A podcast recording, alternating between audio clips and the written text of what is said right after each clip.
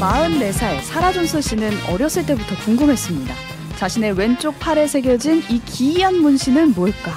그리고 2018년이 되어서야 마침내 충격적인 진실이 밝혀지는데요. 방구석 코난 오늘은 2018년 미국 유타주로 가보겠습니다.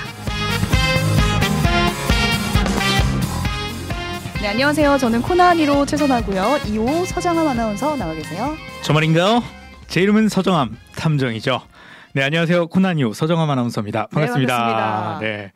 아, 자, 오늘도 제가 두 가지 키워드를 가지고 이 사건에 얽힌 비밀을 풀어볼 텐데요. 음, 자, 키워드가 무엇을 뜻하는지, 어떤 공통점이 있는지를 마음껏 추리해 주시면 되겠고요. 또 자유롭게 댓글창에 남겨주시면 되겠습니다. 네, 유튜브 댓글과 레인보 앱을 통해서 참여해 주시면 되고요. 방송 맨 끝에 한 분 뽑아서 오늘의 코난 사무에게 기프티콘을 드립니다. 네. 네, 그럼 오늘 소개할 사건의 키워드 잠시 왔다 갔어요. 네. 보여드릴까요? 네. 네, 여러분께 조금 더 빨리 힌트를 드리고자 어, 먼저 왔다 갔는데 자, 첫 번째 단서는 문신입니다. 자, 그리고 두 번째 단서는 SNS. 자, 음. 이두 가지 단서가 어떤 어, 어떤 단서가 될지 음. 여러분 추리해 주시면 되겠습니다. 네, 기억하면서 방구석 코난 오늘의 사건 속으로 바로 들어가 보겠습니다.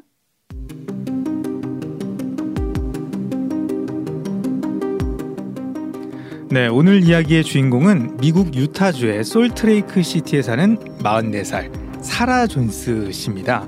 어, 저희가 지금 사진을 띄워드리고 있는데 어, 보시면 아시겠지만 약간 이 한국계 미국인이라는 느낌이 탁 음, 나죠. 네. 네, 사라 씨는 세 살 때 한국에서 국제 입양이 되는데요.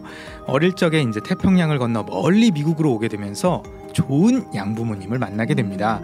그래서 양부모님은 사라 씨를 지극정성으로 키워주셨다고 하는데요.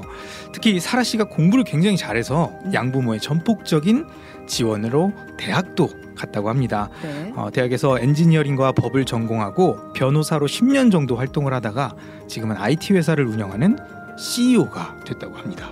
어, 전폭적인 지원을 할 만하네요. 네. 어, 자랑스러웠을 것 같아요. 그럼요, 딸이. 자랑스럽죠.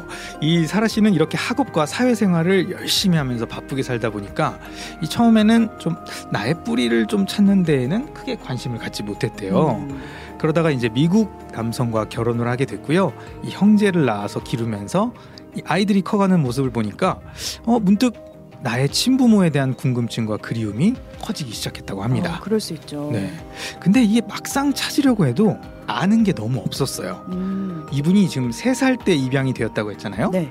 그러니까 알고 있는 거라고는 이 한국의 이름과 어, 생년월일 정도 그리고 출생지 입양 직전에 이제 시설에서 찍은 아기 때 사진이 전부였습니다. 네, 그 아기 때 사진 지금 띄워드리고 있는데 이게 네. 사실 오래전 일이어서 알고 있는 정보도 맞는지 그렇죠. 확인을 한번 해야 될 것 같아요. 네, 그렇죠. 이게 왜냐하면 또 이 사라 씨가 입양된 1970년대에는요 한국에서 이제 국제 입양이 굉장히 성행했는데요. 근데 그때 당시에 입양아 관리가 되게 허술했다고 합니다. 음, 그러니까 심지어 생년월일도 진짜인지 확실하지도 않고 아니면 그냥 누군가가 그냥 확 정해버리는 경우도 많았다고 합니다. 그러면은 지금 가지고 있는 정보조차 틀릴 수도 있다는 거잖아요. 그렇죠. 네, 그럼 맞습니다. 부모 찾기가 좀 쉽지 않을 것 같은데요. 그렇죠. 굉장히 힘든 일일 텐데 음, 하지만 사라 씨에게는 남들에게는 없는 표식이 하나 있었는데요. 표식. 이게 바로 첫 번째 키워드인 문신입니다. 아, 네, 이 양부모님의 말에 따르면 사라 씨가 미국 땅을 처음 밟았을 때부터 이 왼쪽 팔에 문신이 있었다고 해요. 세 살 때 문신이 있었어요? 네, 세 살 때 문신이 있었는데 그 문신이 좀 어떻게 생겼는지 보여드릴게요. 네. 어, 자, 여러분은 이 문신이 어떤 걸 의미하는지 한번 또 추리해 보시기 바라겠고요. 네, 지금 십자가 모양의 음. 점네 개가 나란히 똑똑똑똑 찍혀 있는 그런 네. 모양인데 이 아기의 몸에 이걸 새길 땐 굉장히 아팠을 것 같거든요. 아팠죠. 아동학대에. 네. 가까운 그런 거 아닐까 싶기도 하고요. 네, 그리고 지금 보니까 뭐 이 문신의 의미를 아시겠나요? 잘 전혀? 모르겠어요. 이게 네. 뭐 낙서 같기도 하고. 네, 이 문신의 의미는 아무도 몰랐다고 합니다. 지금 뭐, 뭐 여러분들이 막 올려주고 계시는데 네. 어, 지금 여러분들도 잘 못 맞추시는 것 같아요. 네, 아직까지 네, 아직까지 못 맞추고 계십니다. 네. 어, 이 문신의 의미, 의미 를 참 알기가 어려웠는데 음. 이 양부모님도 처음에 이 문신을 보고 굉장히 걱정을 많이 했다고 해요. 사실 뭐 이렇게 막 예쁘지도 않고요, 그렇죠? 그 약간 기이해 보일 수 있거든요. 네 네. 그리고 이제 미국 사람들하고 이제 같이 잘 어울리면서 살아야 되는데 음. 이런 이상한 문신이 있으면 좀 힘들 것 같기도 하고. 갓난아기 몸에. 네. 그리고 또 행여나 이게 다른 아이들이 이게 놀려서 음. 사라 씨가 좀 이렇게 상처를 받으면 어떨까 이렇게 거시, 걱정을 했다고 해요. 그래서 이 양부모님은 특단의 조치를 내리게 되는데요. 문신 제거 수술을 사라 씨에게 시켜주게 됩니다. 아 제거를 했습니다. 네. 그래서 사라 씨의 왼쪽 팔에는 이제는 좀 희미한 흉터만 남게 되었다고 해요. 음. 근데 이제 나중에 커서 이걸 좀 찾아보려고 하니까 주변 사람들한테 이 문양 아세요? 이렇게 물어보기 시작했어요. 아 아는 사람이 혹시 네, 있을까봐. 있을까봐. 그래서 한국 사람을 만나면 한국에서 혹시 이 문양이 어떤지 아세요? 이렇게 물어보기도 음. 하고 중국 사람 만나면 중국에서 혹시 이런 문양 쓰나요? 이렇게 음. 물어보기도 하고 뭐 아니면 어떤 종교인을 만나면 종교의 어떤 문양 아닌가요? 이렇게 물어보기도 했는데 아무도 이 문양을 확실히 아는 사람은 없었다고 합니다. 아무래도 정확히 아는 사람은 사라 씨의 친부모밖에 없을 것 같거든요. 네. 그럼 이 문신의 실마리로 부모를 찾을 수 있, 있지 않을까요? 그렇죠. 네. 왠지 좀 될 것 같은데 네. 사라 씨가 어떻게 했을 것 같나요? 혹시 뭐 여러분들은 어떻게 했을 것 같고 어. 뭐 우리 코난이로는 만약에 그때도 이미지 검색 기능이라는 게 있었다면 음. 아. 저 자주 사용하거든요. 뭔가 물건을 봤는데 나도 똑같은 걸 갖고 싶다. 아, 라고 했을 때 검색을 하면 또 네. 똑같은 비슷한 유형의 물건들이 막 나와요. 어. 그럼 이 문신도 만약에 찍어서 검색을 했을 때 뭐 어떤 종교 단체라든지 이런 그렇죠. 게 나올 수도 있는 거잖아요. 와 그래요. 오, 굉장히 좋은 출입니다. 어, 출입이 또 좋았나요? 사라 씨는 또 IT 업계 CEO니까 이런 또 검색 기능을 이용할 수도 있었을 텐데 네. 어, 사라 씨는 어떻게 했냐면요. 우선 자신의 팔에 있는 아까 흐릿해졌다고 했잖아요. 음. 수술을 해서 그 문신을 펜을 이렇게 해가지고 그대로 따라서 그렸다고 해요. 아, 네임펜 같은 걸로 따라 그렸어요. 그럼 이제 좀 더 선명하게 나오잖아요. 음. 그게 이제 이 사진인데 그리고 나서 이 사진을 찍어서 네 그리고 이제 두 번째 키워드인 SNS 음. SNS에 사진을 찍어서 올리게 됩니다. SNS에 네, 뭐 페이스북을 비롯해서 한국의 입양 관련 단체 등에 자신의 사연과 함께 이 문신 사진을 올렸던 거죠. 아 근데 여기 참 신기한 게요. 이 한국 사람들이 어, 최대한 사람들한테 많이 알려야 된다. 뭐 이러면서 막 사라 씨의 글을 막 퍼나르기 시작합니다. 그쵸. 이 글에 음. 보면은 뭐 77년 전주에서 미국으로 입양된 뭐 누가 가족을 음. 샀습니다. 이런 글을 올린 거예요. 그러면 네. 또 우리 한국은 정이 있기 때문에 그쵸. 그냥 못 지나친단 말이에요. 그렇죠. 그래서 퍼다 나른 거죠. 그렇죠. 도움이 될까 싶어서. 맞습니다. 실제로 도움이 좀 됐나요? 어, 굉장히 많이 도움이 된 것 같아요. 오. 왜냐하면 이 문신을 이제 SNS에 찍어서 올린 지 한 달 뒤에 사라 씨는 믿을 수 없는 메일을 한 통을 받게 되는데요. 네. 입양 단체의 한 활동가에서 온 소식이었는데 메일에 이렇게 써 있었습니다. Dear 사라. 네, 사라 씨. 어, 같은 십자가 문신을 한 남성을 찾았습니다. 오. 이렇게 딱 메일이 온 거예요. 근데 이 문신이 뭐 네. 어디 유행하는 타투 같은 그런 느낌도 아니거든요. 그렇죠. 쉽지 않은 타투죠. 네. 이거 분명히 둘이 뭔가 관련 있는 사람이다. 네. 관계가 있다. 이런 네. 추측이 드는데요. 네. 어, 이 남성이 정말 누군지 좀 궁금하실 텐데요. 음. 이 남성은 이렇게 주장을 또 했습니다. 자신은 8살 때부터 이 문신이 있었다. 그리고 자신에게는 남동생과 여동생이 하나 있었는데 사라 씨가 이 어릴 적 헤어진 자기 여동생 같다고 이렇게 오. 주장을 했다고 합니다. 네. 그리고 그가 기억하는 여동생의 이름은 윤현경이다. 어, 이렇게 말을 했고요. 어, 놀라운 건요. 사라 씨가 한국에서 불렸다는 이름도 윤현경이었습니다. 오. 그리고요 또 놀라운 건요 출생지가 전주라는 것도 똑같았습니다. 두 사람이 네, 두 사람 남매네요.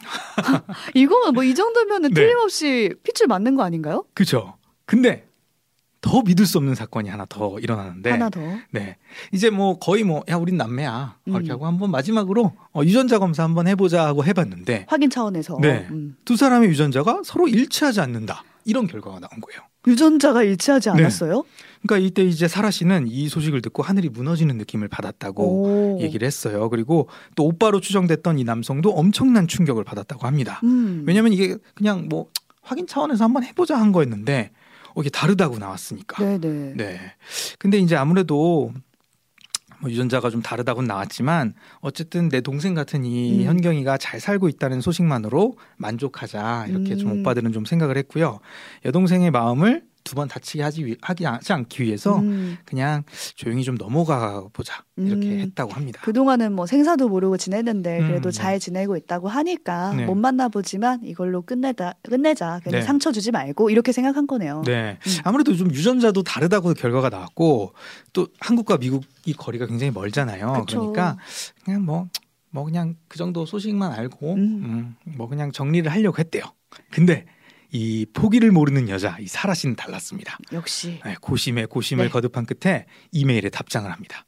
오빠 저 한국 갈 겁니다. 오. 어, 그리고 얼마 뒤에 사라 씨는 9,400km 떨어진 미국에서 서울까지 날아오게 됩니다. 음. 그리고 SNS를 통해서 서로의 존재를 확인한 지 약 5개월 만에 가족들을 사진처럼 직접 음. 만나게 된 겁니다. 우와. 지금 네. 사진 띄워드리고 있어요. 네.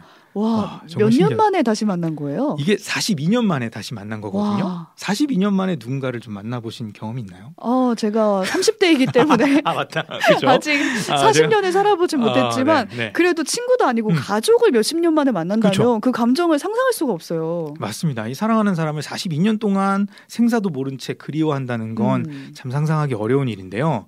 그래서 이 동생을 만난 큰 오빠의 말이 굉장히 사람들의 마음을 감동시켰다고 합니다. 형경아, 나 너무 그리웠고 또 너무 보고 싶었다. 어, 네. 얼마나 하고 싶던 말일게요. 그러니까요. 참 네. 단순한 말인데 네. 참 마음을 울리는 말인데요. 이제 그렇게 남기는 남매들은요. 이제 자신의 왼쪽 팔을 걷어서 이제 팔을 이렇게 맞대고 가족 증표를 다시 한번 확인하기도 했습니다. 아, 지금 사진 굉장히 네. 잘 봤는데요. 그러니까 지금 그렇죠. 사진 띄워드리고 있는데 오빠와 사라 씨가 네. 문신을 맞대고 네. 활짝 웃고 있는 모습인데 눈매가 음. 정말 똑같아요. 그렇죠. 웃는 모습이 정말 닮았죠. 지금 청취자분들도 댓글 보내주고 계신데 닮았다고. 네, 너무 닮았죠. 근데 어떻게 DNA가 다르냐 이게 의문인 거예요. 그렇죠. 일단은 제가 좀 삼남매의 이 비밀은 좀 차근차근 하나씩 알려드리도록 할, 할 텐데요. 네.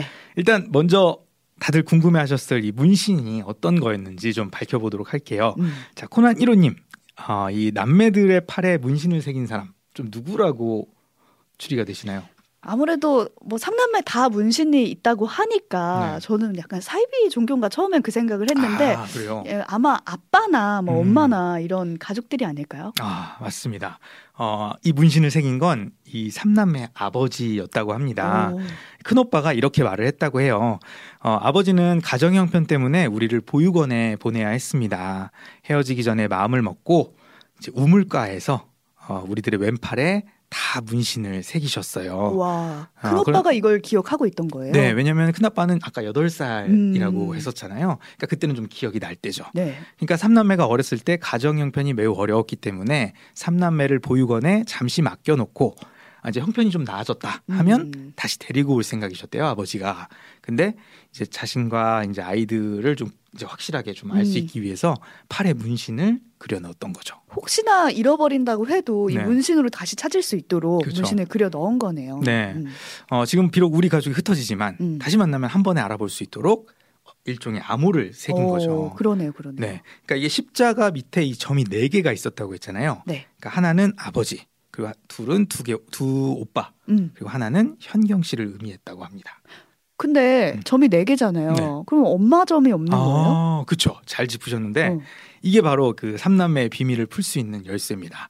그러니까 알고 보니까 사라 씨하고 두 오빠의 어머니가 달랐던 겁니다. 어머니가 달랐어요. 네, 이건 이제 오빠들도 모르고 있었던 사실인데요. 아, 이게 보통 DNA 검사는 이 보통 모계 유전자로 대조를 하게 됩니다. 그런데 이제 엄마가 다르기 때문에 계속 일치하지 않는 걸로 나왔던 거죠. 아, 이게 사실은 이 삼남매의 작은 아버지가 네, 네. 어, 출생의 비밀을 알고 있었는데 좀 아이들이 좀 혹여나 상처를 받을까봐 이 사실을 음. 숨겨 왔었던 거라고 합니다. 네, 이제라도 이제 비밀을 풀어 주셔서 다행인데 네. 사라 씨가 안 찾아왔으면 어쩔 뻔했어요. 그러니까요. 결국에는 남매가 맞았던 거잖아요. 네, 그럼 그렇죠. 아, 버지는 지금 안 계시는 건가요? 네, 안타깝게도 아버지는 2010년에 음. 고인이 되셨다고 합니다. 아, 그럼 삼남매가 만난 건 그 뒤로 한 8년 뒤니까. 그렇죠. 네, 8년만 좀 더 빨리 어, 찾으셨으면 뭐 보셨을 수도 있는데 어 2018년에 만났기 때문에 2010년에 고인이 되신 아버지는 보지 못했고요. 네, 네. 아버지는 어 약속대로 열심히 일을 하셔가지고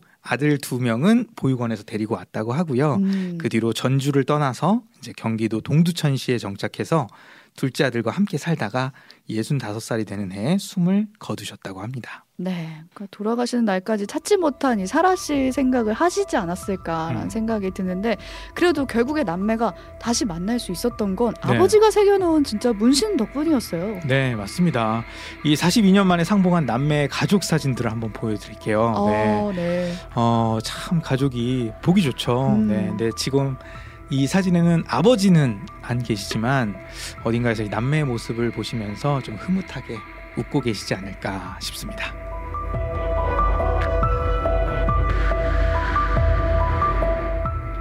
네, 저희가 얘기를 나누는 동안 열심히 추리를 펼쳐주신 코난 분들이 있습니다. 오늘 네. 이분들 중에 음. 오늘의 코난 3호를 뽑아 볼 텐데요. 네, 3216님. 네. 의사가 어린 아이들에게 자기가 하는 실험에 네. 실험체 몇 도라는 의미의 문신을 새긴 거 아닐까요? 아, 3216님은 어, SF 영화를 많이 보시는 어, 분. 상상력이 네. 네, 아, 그럴 아, 수 있죠. 네, 어, 이런 사람 또 이런 영화에 그렇죠, 설정들이 그렇죠. 있으니까. 맞습니다. 어, 그렇죠. 네. 어 그리고 왠지 어 지금 또 여러분들이 막 많은 음. 음, 어, 추리를 해주셨는데 향기 덕후님께서는요 사이비 종교 단체가 보육원 같은 곳에, 곳에서 아이들을 돌보다가 감당이 안 돼서 입양을 보낸 게 아닐까요? 아, 어, 그 당시에는 막 그냥 입양을 보내고 했다고 그쵸. 하니까. 네. 네. 음, 그리고 상계동 초 사장님은 네. 가족을 찾기 위한 문신이었고 어. 유전자 검사를 하고 SNS를 통해 가족을 찾았다. 오. 요 댓글이 거의 우와. 시작하자마자 왔다고 하거든요. 오 이분은 완벽한데요? 오, 오. 정답을 좀 말씀해 주실까요? 네, 이게 사실은 어 저희가 사실 생각했던 정답. 어, 이런 말이 오면 음. 어, 이거 문은 무조건 드려야겠다 생각했던 게 이제 문신은